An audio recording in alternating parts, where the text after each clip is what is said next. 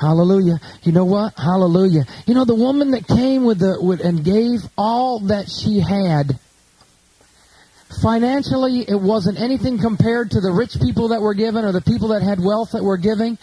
But when Jesus sat there at the treasury and he watched her bring that, they said, look, this woman has given everything she's got. It's all about that. I want to talk with you tonight about the election. I said, all right, if we talk a little bit about that. I want us to begin to start shifting into a gear where now is not the time to back off praying.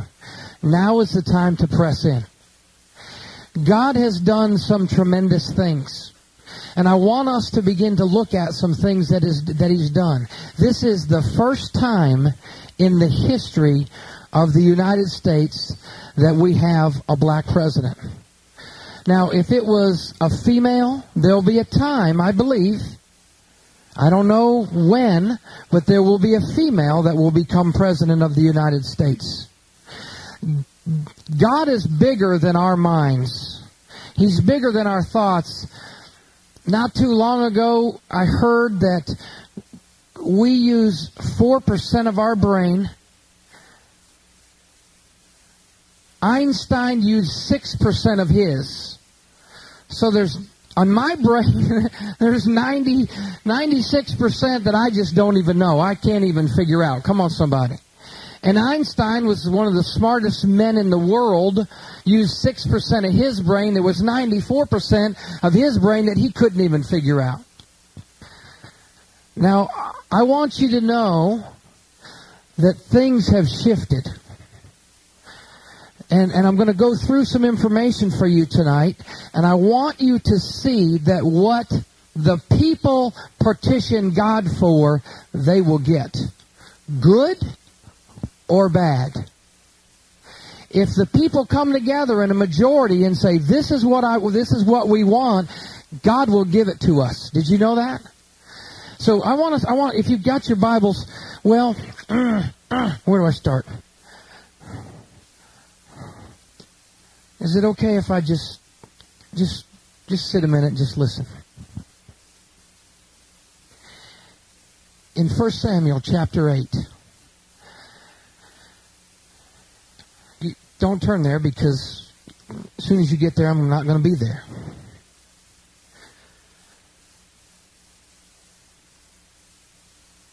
But there is biblical precedence of a majority of people wanting a king and God giving them exactly what they want.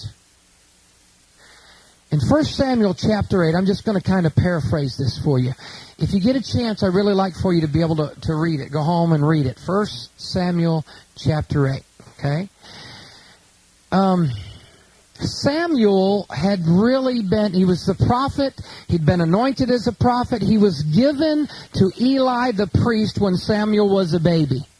Remember, he was growing up in the temple, and the Lord would speak to him, and he'd get up and he'd run over to Eli and he'd go, yes, Eli. And Eli, like, it wasn't me. You know, I didn't call you. And that happened 3 times. And there was a time where Eli said, it's the Lord speaking. Just say, you know, here I am, Lord, or speak to me, or here I am, Lord, or yes, Lord, your servant is listening, I think is what the word says. So that is the Samuel. That same Samuel has grown up. He's prophesied. He's led the nation of Israel. Samuel is dying. He's not going to be around long. Samuel has trained his sons to operate the nation of Israel, to be judges, to go out in different districts and be judges of Israel. Well, Samuel's boys were not as good as Samuel. They were not as godly men as Samuel was. And the nation of Israel began to cry out that they wanted a king. They didn't want Samuel's boys. They wanted a king. Listen just a moment. God and Samuel are having this conversation. God tells Samuel, if they get a king, if they want a king, here's what's going to happen to them. You can read this for yourself. This is what's going to happen to the sons of Israel. He said, the sons of Israel, they will be used for this king's own gain. The sons of Israel will be put into his own army. They will work in his fields. They will harvest his crops. They will make weapons of war for him. They'll work on his chariots. The daughters of Israel, if they want this king, the daughters of Israel will be perfumers. They will be cooks. They will be bakers. This king will take their land, take their crops, their vineyards, olive groves, and give them to his servants and to his officers. God is telling this to Samuel. He says, the best young men will be taken and used for the king. Not in a sexual way, but used in their minds, their physical bodies. They'll take the best, and they'll use them for the king. The donkeys will be used for the king in his work. So Israel has all these different things, but yet God is telling Samuel all these things are going to be used for this king. Is that the king that they want? He says he's going to take a tenth of their flocks and use them as in the nation of Israel, as his servants. Now, 1 Samuel chapter 8:19 says, nevertheless, the people refused to listen to the sound of Samuel, and they said, no, but there shall be a king over us. In other words, Samuel went back to them and he said, look, here's what's going to happen. Do you still want this king? Or do you still, probably want me still to be your king? I'm going to be over Israel. You don't want a king over Israel. You don't want these things to happen to you. I'm going to be, we need to leave it just like it is. And they said, no, we want a king. They didn't want God to be their king. They wanted a man to be their king. Come on, somebody. So the majority says, no, we want a king. We want a king that will go out to battle for us. We want a king that will take and go to nations, and they'll battle for us. And God has already said, hey, he's not battling for you. You're going to be on the front line. Come on, somebody. So we begin to look at this election, and there are some things that have shifted. There's some things that have changed. But Kim Clement prophesied that the president that was going to be in office, I believe it was the second year in his term, would have a visitation from God. Now, I don't know totally what President-elect Obama believes. I didn't know what totally President-elect, well, I guess it was President-candidate John McCain believed. Everything, because you just see stuff on the surface. You don't really know what's in the heart. But he's crossed generations. He's crossed every economic and socioeconomic plane that there is. He's broadened the scope of things. Now, I don't stand for, and this is one of the things that you're going to see that happened. So when you look at some things, things may have turned in a certain direction, but you know what? The Bible didn't change. And he still tells us to pray for those that are in authority over us. Listen, whether you like them, agree with them, or not.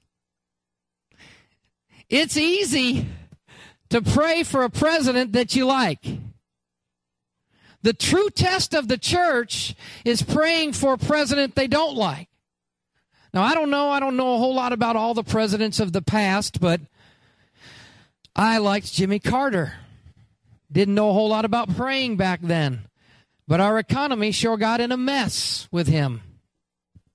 I liked Ronald Reagan. I learned a little bit more about praying for him.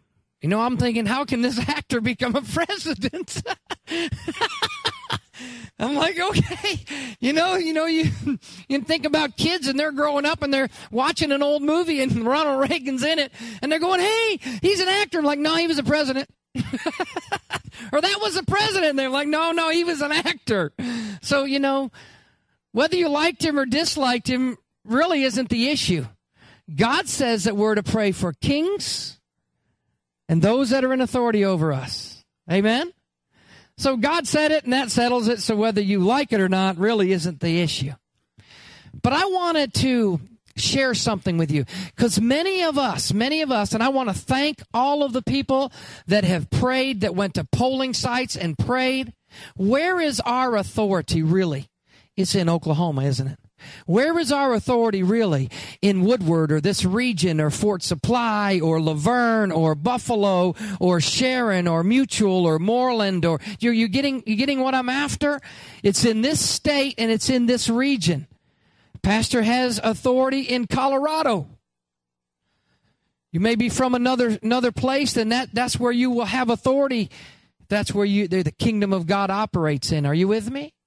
So as we look at and we understand what's taken place, there were some things that saddened my heart last night. I'm be honest with you.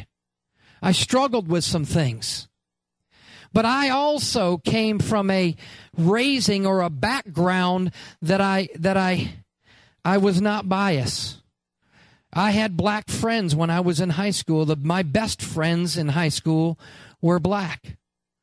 I look at our church, and we have people of all different colors. I mean, you want to see somebody with some different colors? Just look at me real close. I got blue, I got pink, I got white. Come on, somebody. I got red. I got multiple kind of colors. Freckles, brown. I mean, I got a lot of colors going on in my skin. See, some of y'all got some of that nice skin that, you look at and you don't see all them colors. But you can look at my skin and you can see all those colors. But I was never racist. Didn't understand about racism. Didn't know a whole lot about racism. Was born in upstate New York. When we moved down south, found out later that I'd have friends come over to my house, and they were black friends, and they'd spend the night with me. We'd play basketball. We just did all sorts of stuff together, and we were just like two or three peas in a pod, because it was two guys and two black guys and a white guy. It wasn't an Oreo cookie, but we just kind of hung around and did all sorts of stuff together. Are you with me?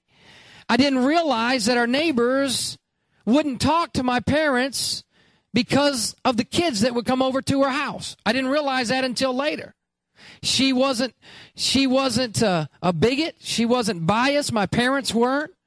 That black friend of mine, Benny Sims, and he went off to war and went in the army, and I was gone off to college and going and living my life, and he moved back to Winston-Salem and go back over and see my mom and dad, and they help him out financially. I mean, it was just one of those things that he was like a brother in our family. Benny could come in at any time, sit down at our table, he could eat. He didn't have to go and stay in a different bathroom or a different room. Come on, somebody. I don't know a whole lot about that, but there is one thing that I'm thankful for, that God is spanning those generations and races and bringing us together like God wants us to be brought together. He created the different colors. God's well aware of who's black and who's white and who's brown and who's yellow and who's red and who's green. I got some green-looking veins in my hand, He's well aware of that stuff, and you know what? He loves me no matter what, and He loves you no matter what. I didn't know of what the black struggle went through. I mean, I've read about Martin Luther. I've seen and read about JFK and what's taken place there. We know the issues that were taking place at that time. We know there was a real difficult time in our life. We understand maybe you don't. You understand the struggle. I moved to a city in North Carolina where it was 90% black and 10% white. And Daniel, it was the first time that I realized I was a minority.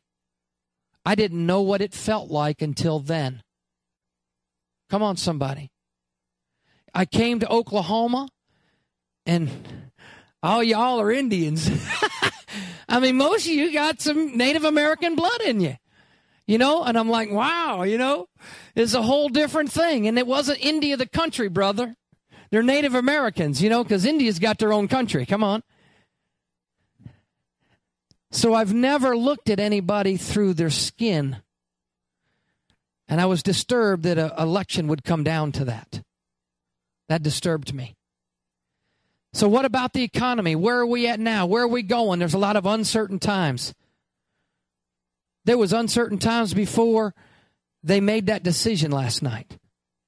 But I want us to look at the Word of God. Now, let's get into this thing. Turn with me to Matthew chapter 6. Because this morning, as I was just thinking, meditating, I felt that this is what the Lord wanted me to give to you tonight. Say hope. We have got to open up the Word of God and bring forth hope, bring forth belief, bring forth faith, bring forth courage, bring forth all the things in the Word of God that are positive. You remember Sunday when we taught about having positive attitude and a positive action? Operating in that and living a victorious lifestyle. And remember, victory was what? On the inside. It's not what takes place on the outside of you, but what takes place on the inside of you. Matthew chapter 6.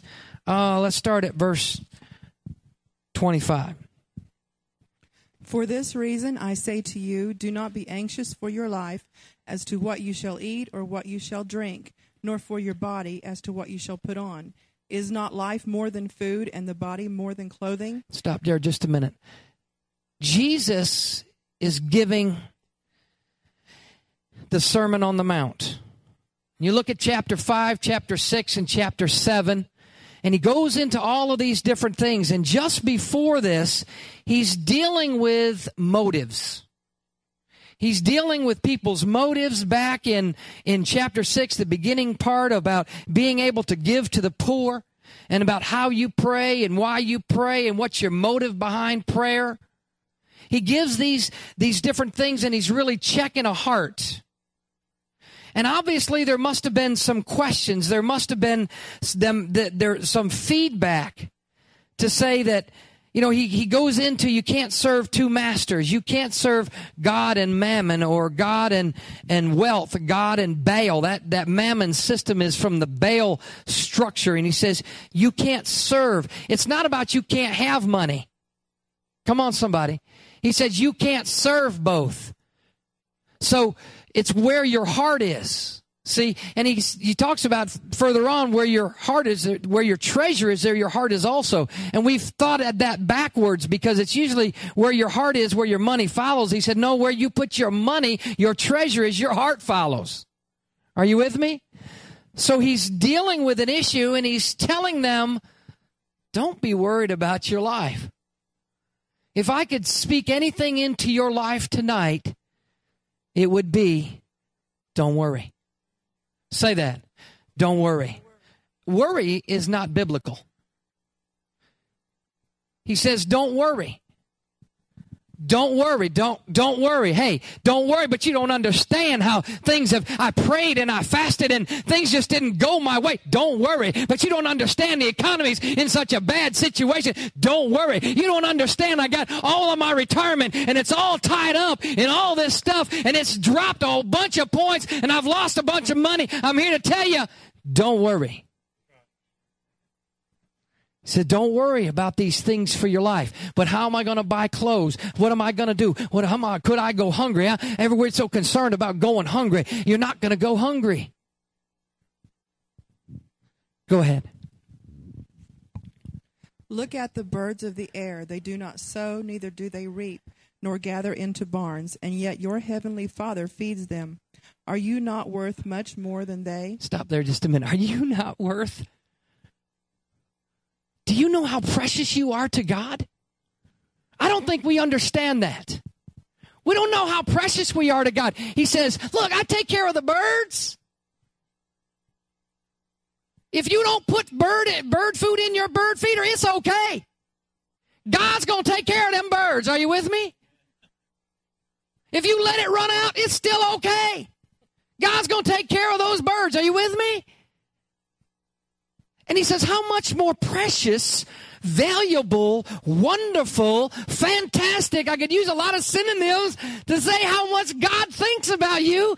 And you are awesome. You are wonderful. You are valuable. God loves you. Turn to your neighbor and say, God loves you. Turn to your other neighbor and say, don't worry, God loves you. Okay, go ahead. Go ahead. I'm just getting excited tonight.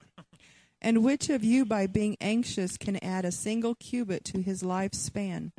And why are you anxious about clothing? Observe how the lilies of the field grow. They do not toil, nor do they spin. Yet I say to you that even Solomon in all his glory did not clothe himself like one of these.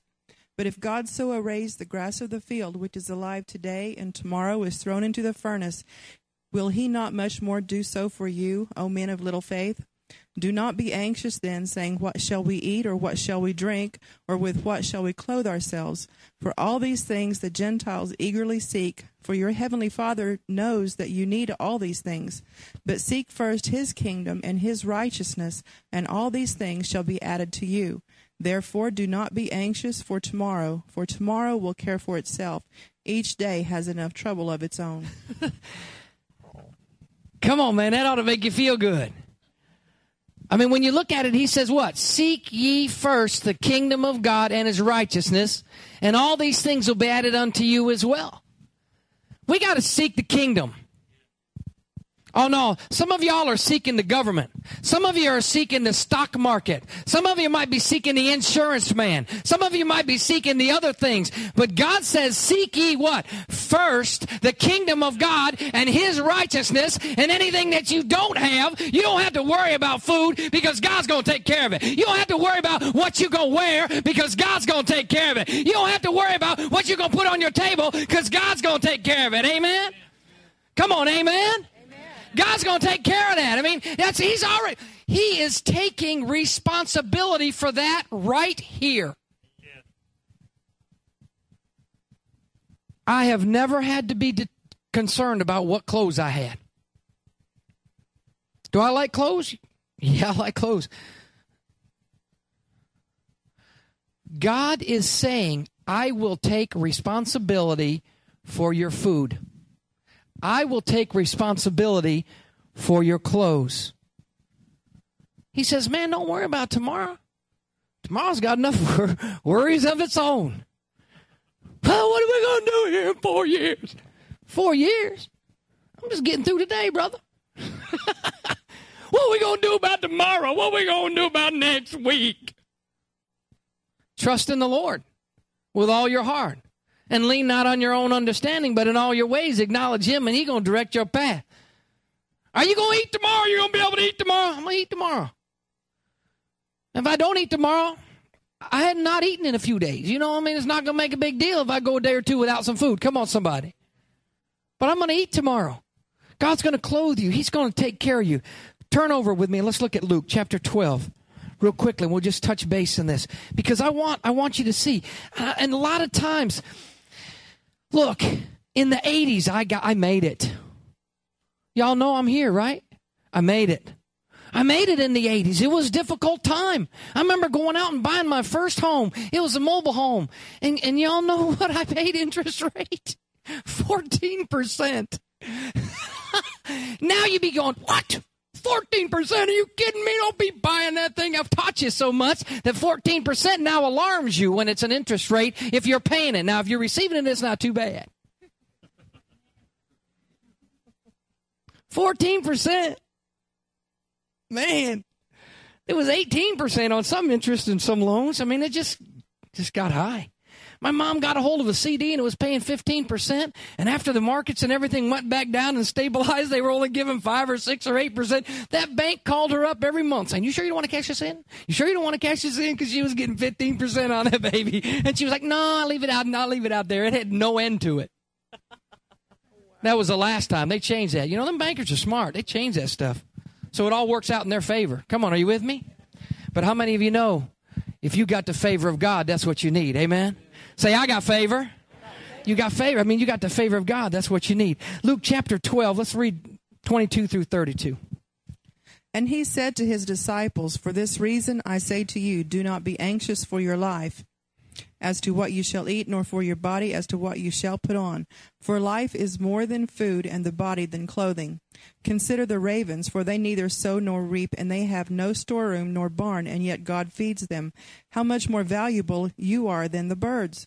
And which of you, by being anxious, can add a single cubit to his lifespan? If then you cannot do even a very little thing, why are you anxious about other matters? Consider the lily, how they grow. They neither toil nor spin. But I tell you, even Solomon in all his glory did not clothe himself like one of these. But if God so arrays the grass in the field, which is alive today and tomorrow is thrown into the furnace, how much more will he clothe you, O men of little faith? Do not seek what you shall eat and what you shall drink, and do not keep worrying. For all these things the nations of the world eagerly seek, but your Father knows that you need these things. But seek for his kingdom, and these things shall be added to you. Do not be afraid, little flock, for your Father has chosen gladly to give you the kingdom. He says, do not seek what you can eat and what you drink. Don't keep worrying. Don't keep worrying about those things. You can be concerned. We have to have wisdom. We have to have revelation. But I said, you know what? In 8 years, there's going to be a different president. Could be a different president in 4 years. I don't know. Are you with me? And some people are so concerned about who's going to be president, who's president, who's going to be president, man, who's going to be president. Oh, man, you know, what about president? I mean, you know, it could be Clinton, and she's a lady, and we can't have a lady and be a president. I was like, no matter to me. I want a president that will stand up on biblical values. That's what I'm after. But if it's a man or a woman, if he's black, if he's white, if he's Latino, it doesn't matter to me. Come on, somebody. If he'll stand up on the Word of God, and these are our values. So I want you to know that there is good news. Turn to your neighbor and say, there's good news. I'm going to tell you some good news that maybe the news didn't tell you about. I got this email, and it said there was some good news for those who support traditional marriage. Shelley touched on this. This is what's happened. This is where we're at. We are coming back to Judeo-Christian values, so much that we have to legislate it. Trust me, when they put together the Constitution of the United States, our forefathers never thought they would have to define marriage. See, marriage wasn't defined in our Constitution because God had already defined the marriage, and it was this Constitution. Come on, somebody. So check this out. It says, in the states of Arizona, Florida, and California, voters said no to homosexual marriage. In fact, the Sunshine State, 60% of the vote was needed to keep marriage only between one man and one woman. It says, we won in Arizona, too. This is significant because of a couple years ago, the marriage amendment was defeated when pro-homosexual marriage advocates played the fear card with senior citizens. Finally, California, they got liberal judges that are trying to, instead of just hold up the law, they're rewriting the law and legislating the law themselves, and that's not their job. That's not their job. There's legislators. We send people to the Senate and to the House in order to legislate those things, and then the judges are supposed to enforce those laws that we put in place. Come on, somebody. It says in California, when they had same-sex marriage, the Supreme Court, in California, our largest and most liberal state, the citizens voted 52 to 48 to overturn the state Supreme Court's decision to allow same-sex marriage. This is big news. Come on, somebody. Radical homosexual groups, Hollywood celebrities, and liberal media came together, tried to defeat Proposition 8, yet pro-family, pro-marriage citizens of California grouped together and won a huge victory, and I might add, put the arrogant California Supreme Court in its place. Let's give the Lord some praise for that. God said it's very clear to be fruitful and multiply. And there are so many different scriptures in the Word of God that it goes against everything that God is to have homosexual marriage. God did not ordain it. He didn't set it forth. He didn't bring it forth.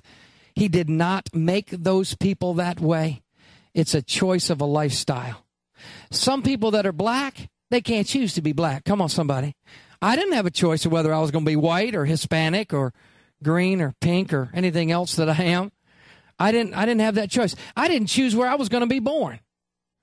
You know, when I went to Africa, it was like these people, they didn't choose to be born here. Check this out. So despite some discouraging news on the national front, 30 states, say 30, 30 states have adopted state constitutional amendment preserving traditional marriage since the legislation of same-sex marriage in Massachusetts. I think that's good news. Let's give the Lord some praise. Amen. That is good news. The state of Oklahoma passed that overwhelmingly. I think we were at 62 or 68%. It was pretty overwhelming that they brought it up. Remember a few years ago when we had to vote on this issue? And it was overwhelmingly defined between a man and a woman.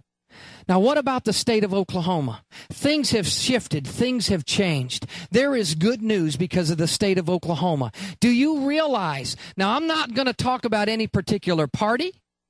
I'm going to talk about conservatives and liberals. Can I do that?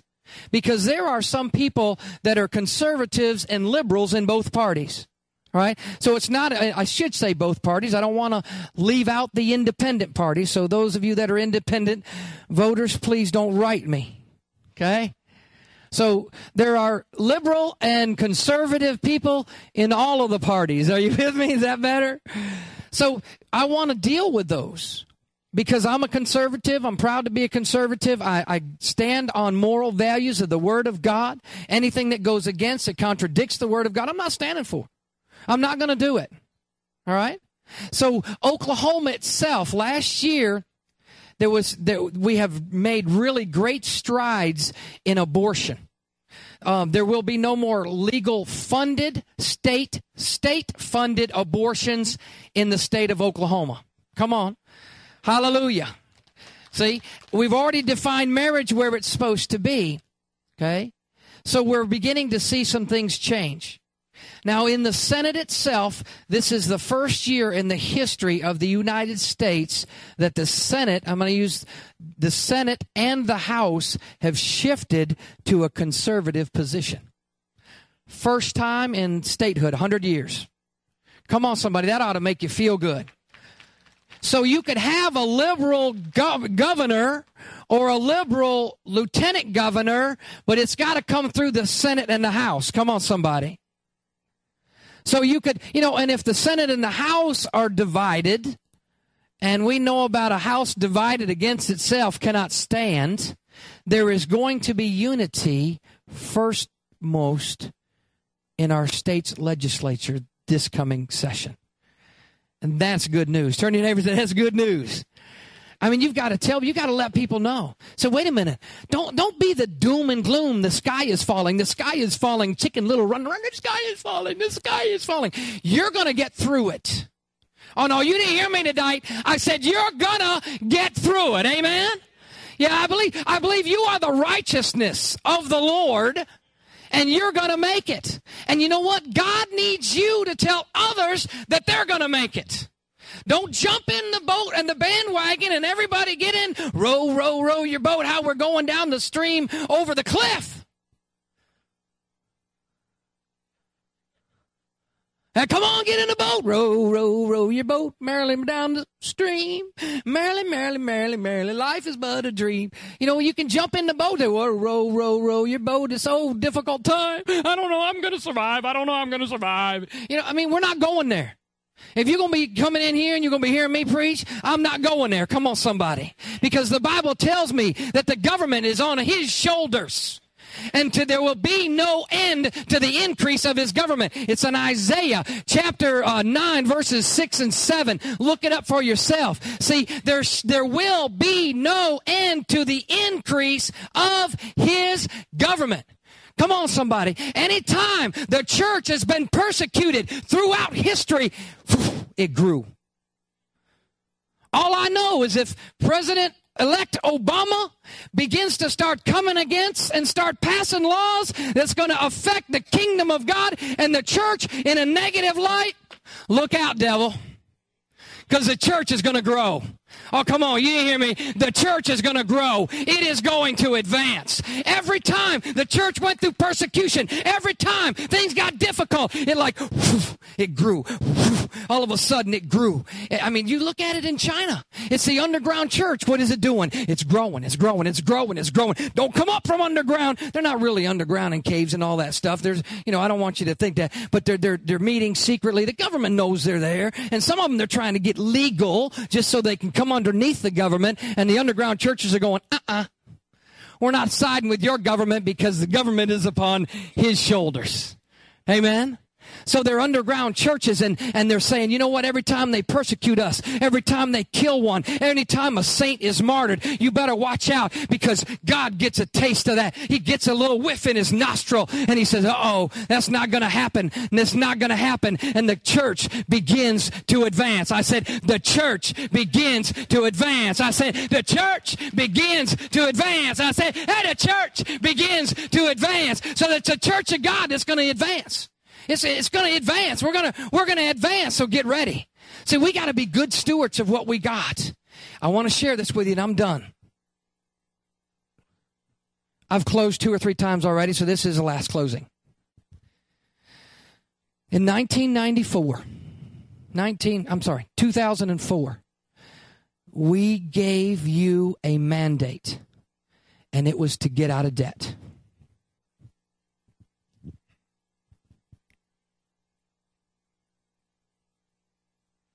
Some of you may not were here. I'm giving you that mandate now. Get out of debt. Start putting some cash back. As this market fluctuates and moves up and down, all of a sudden now we listened to Cindy Jacobs today and a prophetic word that she was given forth, and they're going to be starting to come out. And you're going to say, whoa, the prophets are really after getting out of debt. Prophets are after getting out of debt. The prophets are after getting out of debt. Prophets want you, they're prophesying, you better get out of debt, get out of debt, get out of debt. Get some liquid cash, get some things, get yourself in a position to where you can be victorious. He says, if you're faithful with a little, I'll make you ruler over much. 2004, we put a war against debt, a 7-year war. We're not done yet. So get ready, because we're going to come back after that. We're going to continue to attack the lack. Are you with me? We're going to teach you strategies. We're going to teach you ways in order to be able to be economically good stewards of the things that are coming through your hands. And he says, if you're faithful with little, you can be ruler over much. Are you with me? So wherever you are, begin to start putting a plan together. I'm going to say it this way. Plan your work and work your plan. Plan your debt deliverance, then work it. You can make adjustments as you go, because things may flow in, things may flow out. There may be some unforeseen things that take place, but I'm telling you, be one in position to hear what the Spirit of the Lord is saying. What is it? Is it Matthew chapter 7? Look at Matthew 7, Eli, if you can put me up 7:24, I think it is.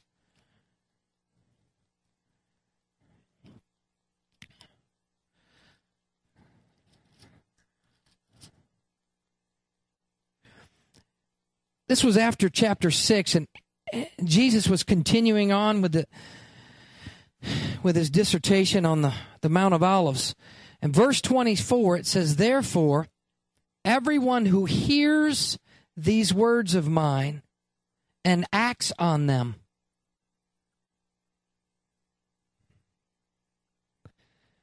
You hear the words of Jesus and you act on it. It's not just for you to hear, not to do anything with. So you've got a choice tonight. You can begin to start putting a plan together to get out of debt and act on it. And what's it say? It says, if everyone hears the words of mine and acts on them, they may be compared to the man who built his house upon the rock. I want you to hear the word of the Lord in this upcoming season, whether that season is a year, 2 years, 4 years. But I want you to hear the word of the Lord and do something with it. And he says, if you will do that, you will be compared to a man that has his house on the rock. I want to be compared to the man that has a house on the rock. Wouldn't it be a wonderful thing that when storms blow, that Jesus turns to the Father and says, look at Desiree. And God says, yeah. And Jesus says, do you remember when I gave that sermon on the Mount, Dad, and I told them about the man with the house on the rock? And he says, yeah, that looks like Desiree, don't it? Storms are blowing, but she's still standing. She's heard the word, and she's acting on it. And the word in this season is to get out of debt. We shredded some bills Sunday. Once a month, the very beginning of the month, we will visit the shrednator, and you come and you shred your bills after you pay them off. And you make a copy of it and shred it. I want you to bring the original. And then they say, well, could you show me that bill? Oh, no, I shredded it at church. We want to get out of debt. Remember, we've been talking about get out of debt. Our needs are met. I got plenty more to put in store. We're not going to give up on this deal on debt. We're not giving up on this deal on debt. Jimmy, I want to get a update on it. But Sunday, we shredded bills. Were all together. There was over $1,200,000 shred Sunday.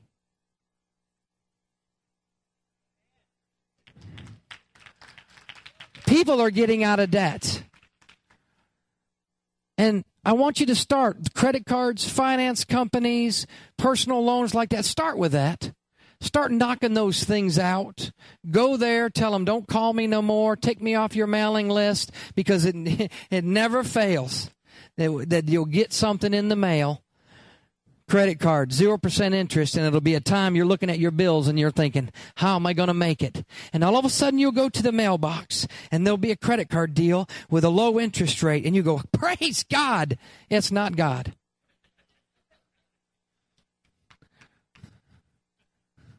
Praise God, I was just praying and just trying to figure out how to get out of this debt. Now the finance company just sent me something. They're willing to give me $250 more. Woohoo, that's exactly what I needed. $250 at 40% interest. Say, I'm out of debt, my needs are met, and I've got plenty more to put in store. I want you to be compared to a man that built his house upon the rock. God needs you. You. Each and every one of you here tonight, you're here for a reason. God needs you. That when the naysayers come and say, what are you going to do, brother? What are we going to do? Oh, man, you know, it's just difficult, man. Things are bad. I need you to say, hey, you know what? We got through it before. We'll get through it again. Hey, you know what? I was around, and some of you might even be able to say you was around in the 30s. But you know what? You should say, hey, I was around in the 30s when it seemed like a whole lot worse than it was now. And people made do with what they, just about anything, didn't they? They made it. They hung in there, and they made it. And you're going to make it.